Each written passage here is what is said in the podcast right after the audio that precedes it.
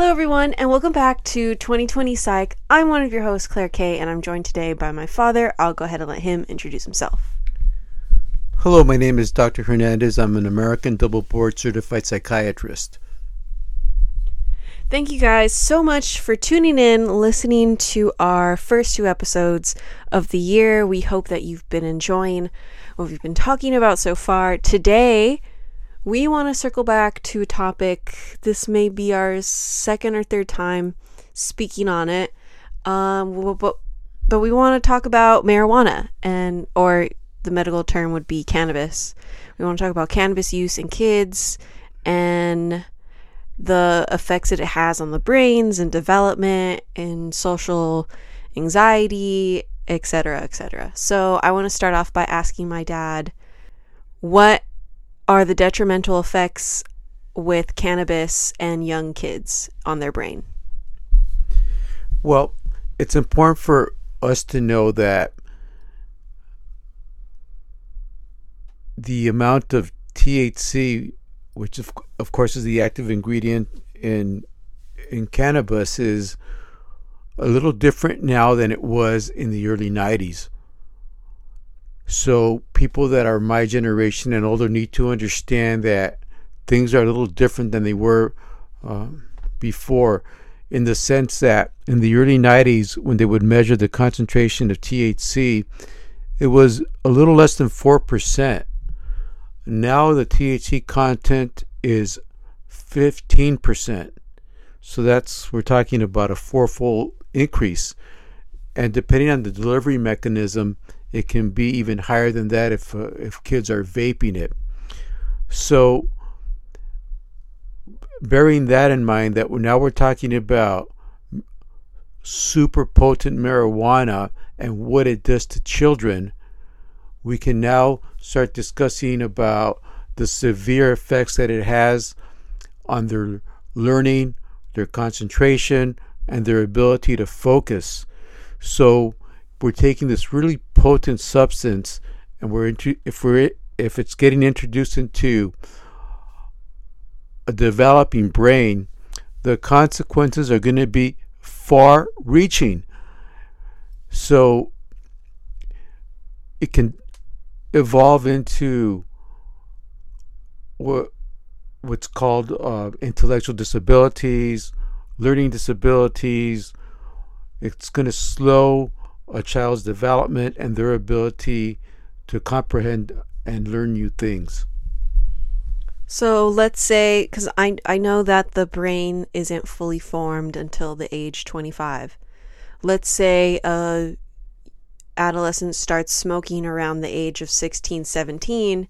Does that affect the way their brain develops by the time they turn 25? Like, will they be progressively slower than someone their same age that didn't smoke when they're when they turn 25 definitely there's going to be a detrimental effect on a child who's using cannabis's brain.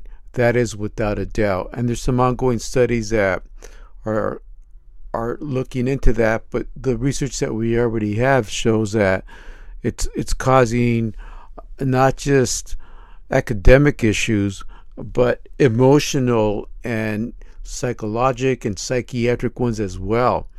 So, in addition to it causing people to not think quite clearly and learn and so forth, it can also cause issues with anxiety, depression, and even psychosis.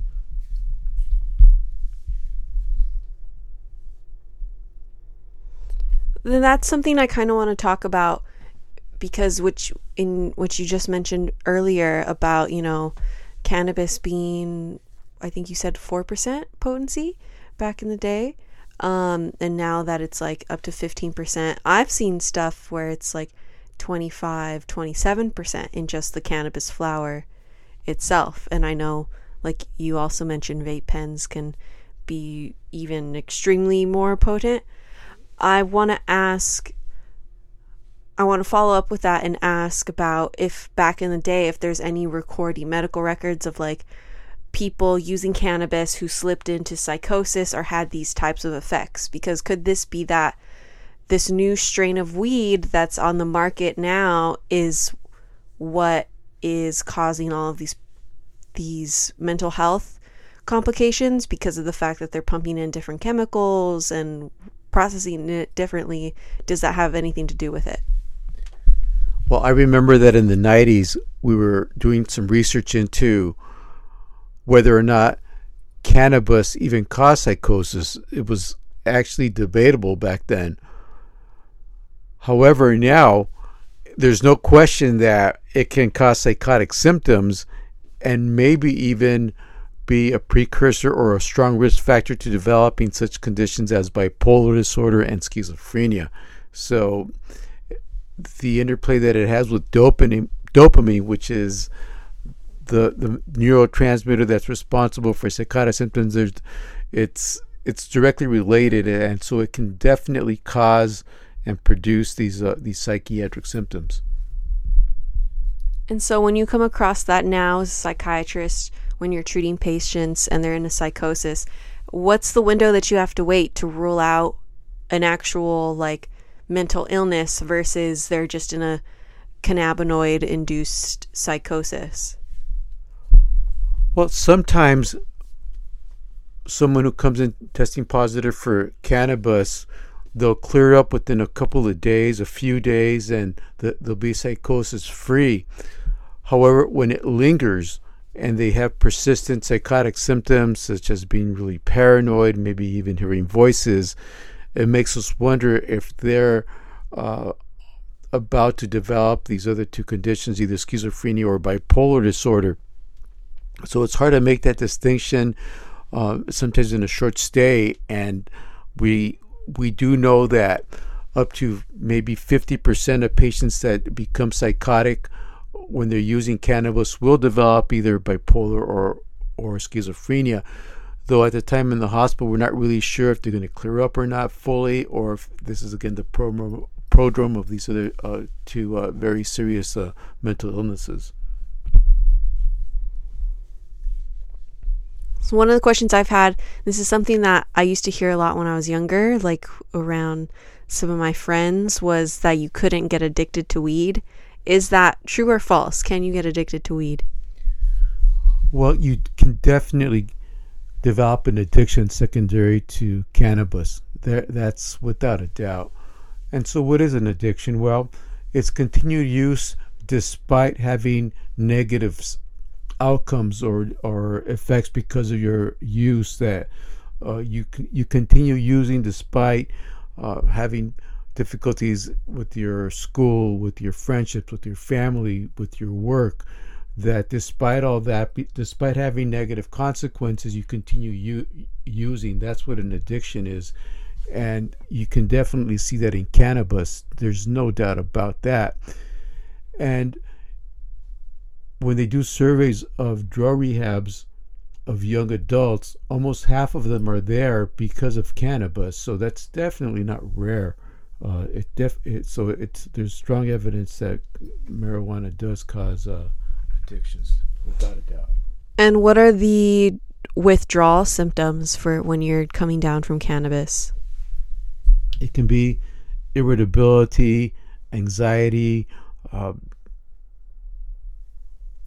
outburst, um, depression, anxiety.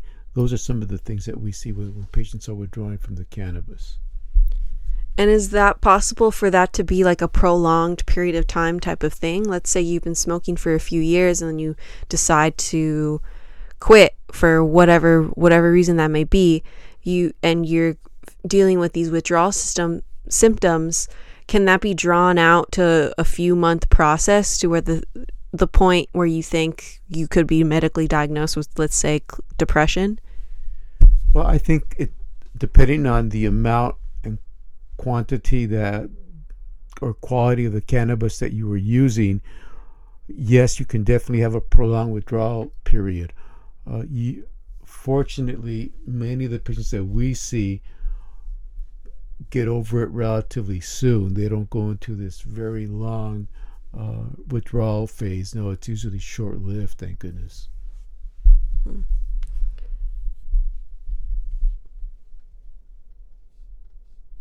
And so what would you what would you think would be like a solution to preventing kids from using marijuana? Because you know adults are going to be adults and you know it's the same kind of the same thing with drinking. People want to drink they'll drink. But when it comes to a substance like cannabis what's how do we go about it in a from your you know medical professional point of view how would you go about preventing um teenage usage Well, I'm glad you asked that question. And uh, we all know that kids don't grow up by themselves, right? They grow up with usually with parents. So parents play a big factor here in determining the attitudes that their kids are going to have with uh, towards marijuana. So if you're a parent and you're smoking, there's going to be a strong chance that your kid's going to grow up smoking too. So there's studies that also show, depending on if you're an adult, a parent, when you started your cannabis usage, if you started as a teenager as opposed to uh, having started when you were a young adult or late onset usage, that's going to have an, a direct effect on your child's perception and usage of cannabis as well, which I, that's that's sort of an interesting ongoing study right now. But you have to explain to your child why it's not a good idea for them to to smoke if you're smoking yourself. That's going to be a bit of a contradiction there. So you have to check yourself. If you're a parent and you're smoking, how you're going to justify that to your children. So, and the and it, it, the same applies to any drug. Alcohol is the same thing. If you're uh, drinking heavily at home or just drinking casually, quote unquote, then your your children are still going to see that you're drinking, and so how do you justify that they don't drink? So, if you want uh, your kids to grow up in a sober environment, you have to, as an adult, check your own status as a as a a, a- a smoker or a drinker yourself. So these are those are things to think about. And let's also get into briefly what the effects of combining substances such as cannabis and alcohol together, what the dangers of that could be. Well, there's a study that looked into exactly that question in college students, and there's it's not really too surprising to learn that when you combine cannabis with alcohol, what's going to happen? Well, there's going to be reckless behavior. That's what's going to happen. And there's going to be more auto accidents. There's going to be more sexually transmitted diseases. And those those are the consequences of combining the cannabis with the alcohol. The alcohol is going to be disinhibiting, not like not as if cannabis isn't, but when you combine those two drugs, you're just asking for a bad outcome. And that's what happens. So, what else are you coming across in the hospital within the, the young adult demographic when it comes to cannabis and other substance use?